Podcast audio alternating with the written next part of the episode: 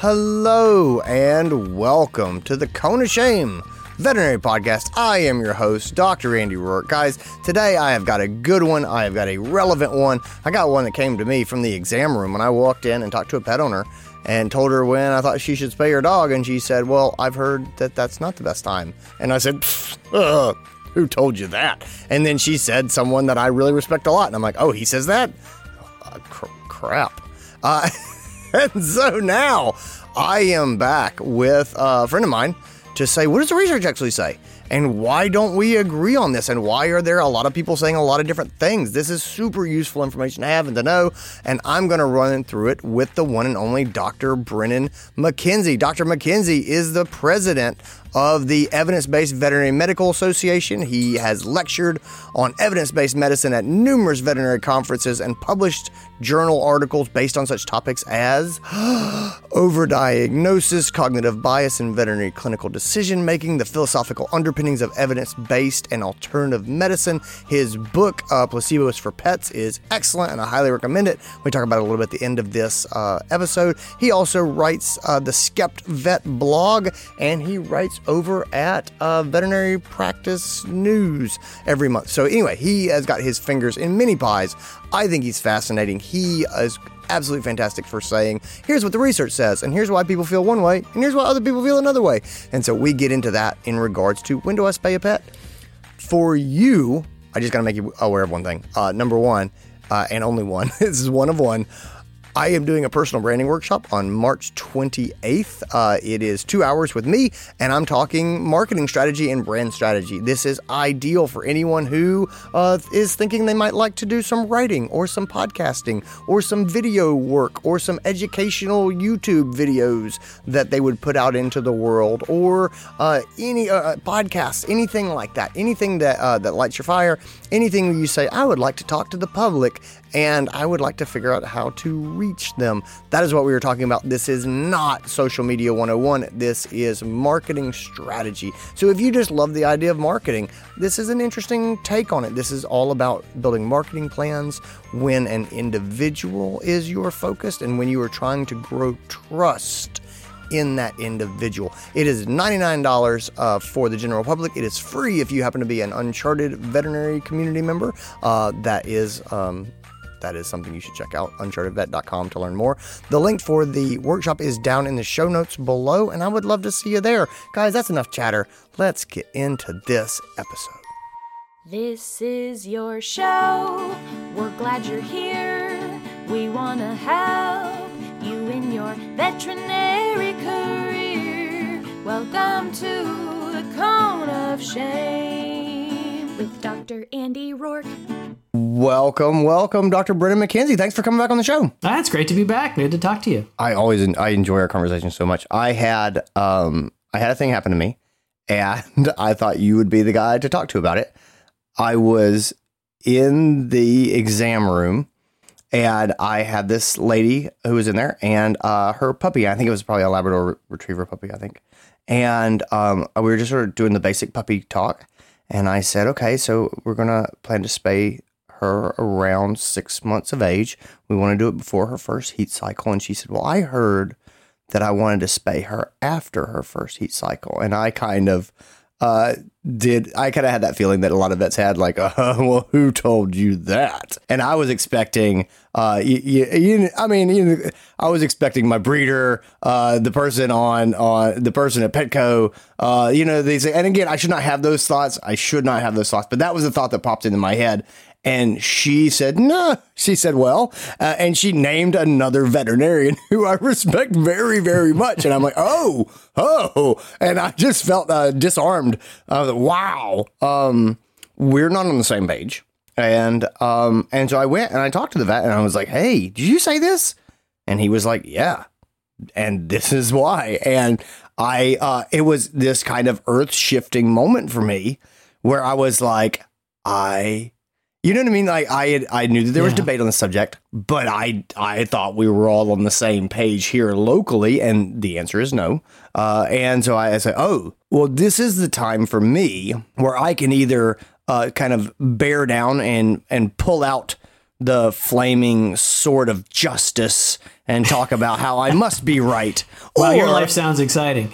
Oh yeah, totally. you know, yeah, exactly. You know, oh, let, let us let us ride into battle to defend my preconceived belief, or I can step back and go, oh, well, it's time for me to circle back up and let's look into the new research and see where people's heads are. And uh, let's consider that maybe what I'm doing is not uh, what I need to be doing in the future. Maybe it is, but let's let's look at why people have differences of opinion here. So that is why I want to reach out to you. Uh, you are amazing at these conversations, and so I wanted to bring that question to you and say, why is there a, ba- a debate about when we spay dogs, and what are the uh, what are the opinions? Well, so one of the great things about science and about veterinary medicine is that there are two situations in which we all agree on something. When we don't know anything about it, Yep. or when we absolutely know all there is to know about it. And the first is a lot more common than the latter, but the reality is most of what we deal with is in the middle. Um, and Yeah. timing of neutering is a great example because there's a huge body of literature. There are studies everywhere on the subject, but we don't all agree because there isn't a clear single answer. And I think that's the takeaway that I want everyone to have from this conversation is there is no single one right answer. And part of the reason for that is biology is complicated, right? So the right answer is going to depend on, you know, the dog, the breed, the age, the timing, on a million other things. Yeah. Um, part of the reason there's no one answer is because the literature is complicated and doesn't all agree with itself. And so some studies will show different things, and we have to wrestle with that. And then the final thing I, I think it's really important for people to understand is that neutering is only one factor in determining the health outcome for a dog or cat or any other species we work with. So we can never expect to predict that you know a given individual patient is going to get mammary cancer or not get mammary cancer based on whether we neuter or when we neuter because mm-hmm. that's not the only thing going on. It is one of a whole host of complicated risk factors and i think we you maybe take some of the pressure off of thinking that there's an absolute right decision there because it's just one variable I th- well, so first of all, I love that you said that because um, I'm 100 percent guilty of that. I my my innate veterinarian thought is I want to give the right advice, and I, I often the right advice doesn't exist, and, and but it does help me to not necessarily feel that weight of like if I advise this person incorrectly, uh, quote unquote incorrectly. I am going to cause this harm. And I, I think that that's a simplistic view, but I, I think a lot of us fall into that. You know, I, I I want to do a good job for my clients, and so I do put that pressure on myself. Oh, and, and owners especially put tremendous pressure on themselves for the things they have control over. And, and mm-hmm. food and neutering are some of the things that they have control over. And they take very seriously that responsibility to make the right decision. And I think it's really important we understand that, that it's not as simple as there being a right or wrong decision in a lot of cases. Um, I think with the question of neutering, you know, the first one, uh, and you know, we're talking more about timing than about neutering in general, but we want to just touch on the fact that the first question is why are we doing it? You can Right. look at it from from a couple perspectives, and as a veterinarian, I tend to look at it first from the health perspective. What are the impacts on physical health from neutering? And when you dig into the literature, you can find a lot of influences on a lot of different things, and you start having to think, well, what's the net effect? What's the bottom line overall? Because neutering makes some health problems more likely and makes other health problems less likely. And again, it depends on a lot of factors. So, you know, from a health perspective, I think we're looking at the overall balance for an individual patient in that context mm-hmm. and and so you know that's my first concern so i can you know i'll tell you my my sort of momentary takeaway that will probably change the next time a few studies come out on the subject which is you know for male dogs i, I think we have a hard time really proving that there is a net health benefit to neutering them um, and i think recommending that strongly and definitively may be going farther than the science supports um, whereas with females, I think there definitely is a net benefit, and I think we can make that case pretty strongly. But we have to think about why we're recommending this as well as the details of when to do it. The other side of it, of course, is health is not the only factor. People neuter because of population control and all the animals out there that nobody wants, and that's a valid reason to think about neutering. Um, there are questions about behavior. There are local laws and regulations. So there are lots of other factors, you know, that we have to consider. and we sometimes lose sight of them because you know as veterinarians we're focused mostly on the health issues so the first question you know whenever you face a patient in the exam room is deciding does this animal need to be neutered and why Yeah. And negotiating that with the owner and what, what matters to them. And then you can move on to the thing that we'll talk about which is sort of if we're going to do it when. Yeah, but Brennan, I would, I just, I want something simple that I could just say every single time and know that it's true, and you're taking that away from me. I am. I'm so sorry. We've, we've seen an awful lot of how difficult it is for science to be sort of nuanced and uncertain in the last year. Yeah. Um, but it's a it's a tough reality we're all having to negotiate. I think there's I think there's not enough veterinarians involved, honestly, in those kind of general conversations because I think we're really good at talking to people about the complexity and the uncertainty. I mean, for one thing, we always have less evidence than we'd like. So we're very used to Yeah. having to make decisions on the basis of imperfect information. And I think we're pretty good at that. So so if anyone can do it, you can do it, Andy. Well, it's funny that you say that. I um literally I I have been reading uh, human resource articles on COVID vaccination, COVID vaccination in the workforce, requiring COVID vaccination in the workplace, and um and I it is- it has not lost on me. I was like, man, if anybody could make a case for this, uh, it's going to be veterinarians because this all looks real familiar as I you know as I lay these things out and look and say, yeah, you know, this is not a complete, uh, you know, this is not a complete picture with a simple, uh, clean, uh, obvious, no downside answer. So anyway, I, I, I, I agree with your perspective. All right, cool. So, um, no, I think, I think that's a great point of talking about, uh, you know, first of all, before we talk about when, we're going to talk about if. And so I think that that's good. Let's, let's take this today because uh, this can go off. This is a branching tree that gets uh, gets really leggy really fast. Let's uh, let's let's go to my female dog example from before because that was the one that that I've just sort of recently ran into. So let's talk about uh, female neutering. Uh, w- yeah, let's talk about female neutering. You want to touch a little bit on the why we do this, and then we can talk about uh, some timing. Sure, absolutely. From from a health point of view, again, leaving aside population control and issues like that, um, the big concerns in females are pyometras, uterine infections, and uh, mammary cancer. And there uh, is a set of numbers, and, and I'm going to bet that you can quote these numbers to me because most vets I, I talk to can, for how likely they are to get mammary cancer with each heat cycle they go through. Do you remember any of those? Yeah, wasn't it like um is you know the first one is is a significant jump but smaller it's something like uh 7% and then the second one is the big jump and and I, I can't remember the exact numbers off the top of my head but I'm always amazed that students come come to me from vet school and they can tell me, you know, there's a half a percent chance if you get them before the first heat, and there's an eight percent chance if you get them after the first heat, and there's a 26 percent chance after you get it after the second. And and you know that sounds very compelling, and a lot of us memorize that in school. And and I tracked that down a few years ago, and that comes from a paper published in 1965, which you know I'll give away was before I was even born. And it's by today's standards not a great solid piece of research. There are some holes in it. It's it was a good start for its time and where it was, but we're all still relying on it like it's carved in stone. And I think that's the first problem. Um, there has been a lot of research since on the question of mammary cancer and neutering, and I think that the bulk of it does support that neutered females are less likely to get it uh, if they have been neutered, and that earlier is probably better in terms of mammary cancer risk.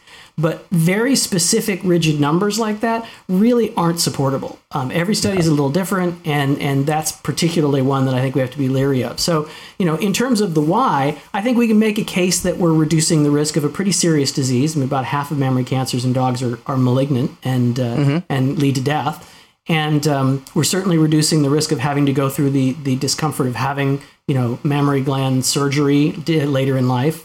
And I think in addition to that, of course, there's pyometra, which is Right. very very common. You get over about eight years of age, and and a large large percentage of females will get that. That too, sure, it can be treated, but it can be life threatening, and it's a lot of suffering to go through. So I think you can definitely make a case for females that those two diseases alone provide a pretty compelling reason to recommend neutering.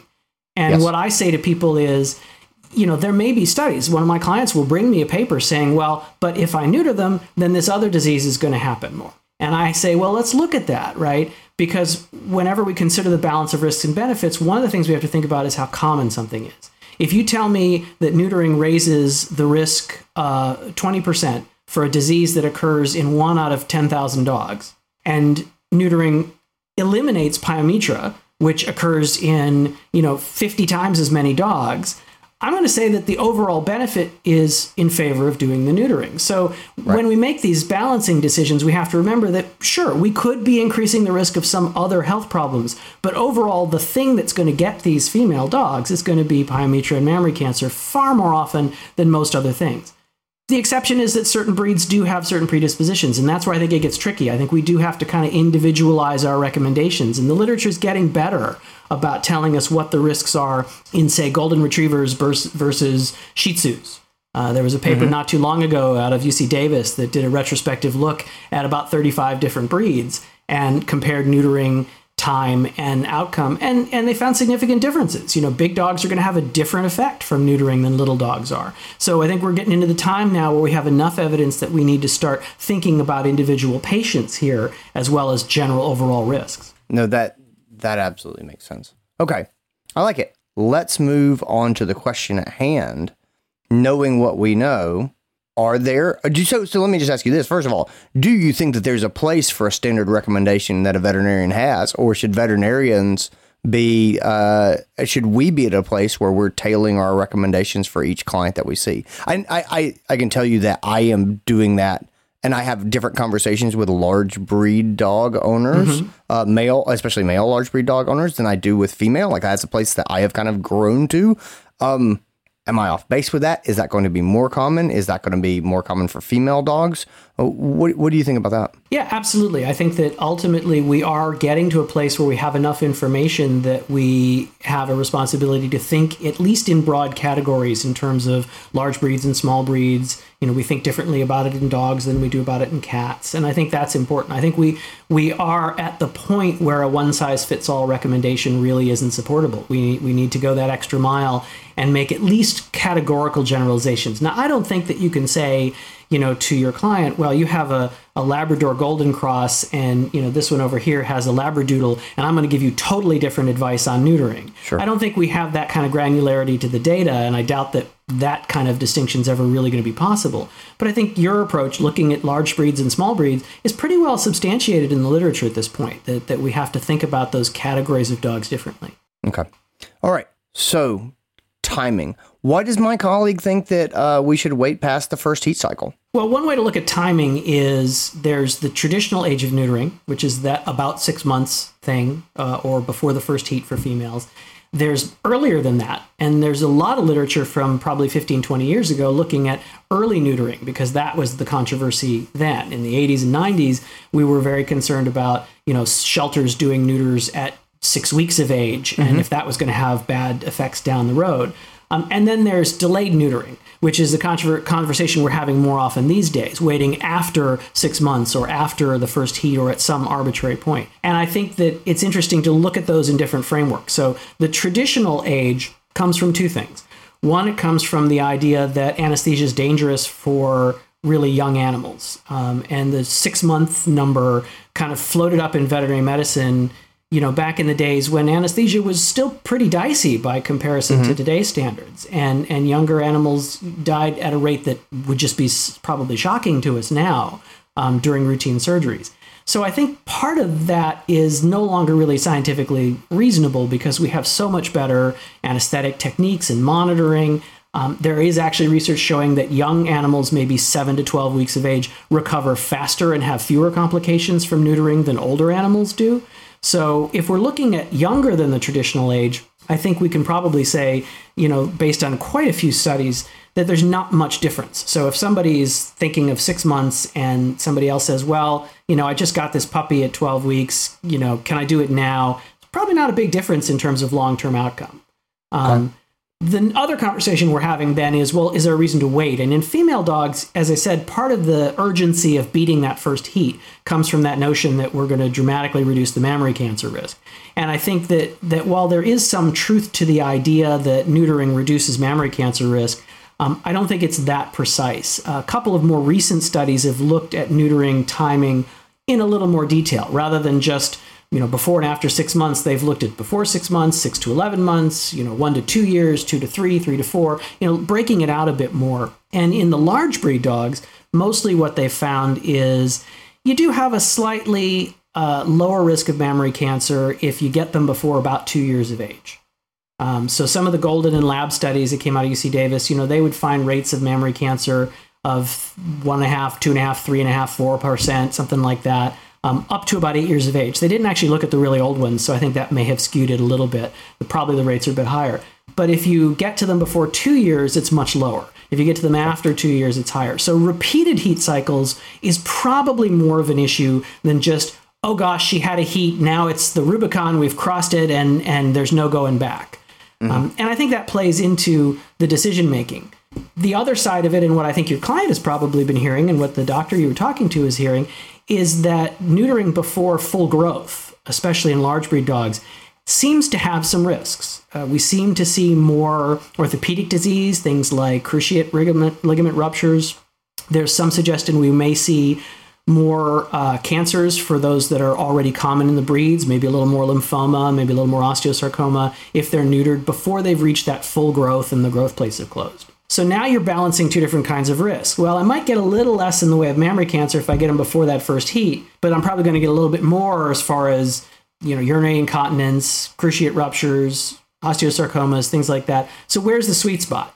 And it's starting to look like the sweet spot is probably somewhere after they've reached full growth. So a year, year and a half depends on the size of the dog for the big ones. Now, for the little ones, I think you'd toss most of that out and say that it doesn't seem to make any difference if you get them before the first heat or if you get them a year later. Doesn't seem to make a lot of difference. So again, different categories. Gotcha. All right. Well, that uh, that is extremely helpful. Any uh, final thoughts, pearls, words of wisdom for doctors and technicians who are going to be having these conversations coming up? Well, I think one thing, as I said, that I always emphasize the most important thing is remind owners that it's just one factor and it is not the yes or no on what's going to happen to your dog. Your dog is not going to die a horrible death if you make the wrong decision by six months or three months on when to neuter, and they're not maybe going to live forever if you make the right decision. You have to look at it in the context of their whole life and all the other things that affect health. Um, and the other thing I would say, which I think you know you you brought up yourself, is that owners are going to come to us with this because that information is out there, and our our job is to be sensitive to it, to be aware of where these concerns come from. And I think we build tremendous confidence with our clients when we can say, yeah, you know, I've heard that, and and here's where that research is, and here's where that comes from and here's where I come down on it, right? And it may not be the same thing they heard from somebody else, but it's clear that you put the thought in, you know the background, and that really makes a big difference. Yeah, I, I agree with that completely. I think from a communication standpoint, that's really important because when they come and they've done their own research and they say, "Well, I want to talk about this," I feel like one way to uh, to lose trust is to just say, "Nope, we do." Six months, you know, and just come down. I think I think you can speak in uh, in firm terms that make them feel like you're not hearing them, or that you're the dogmatic, uh, you know, mm-hmm. influence that vets are unfortunately often played out to be online. You know, these people they don't really update what they say; they just say what they were taught.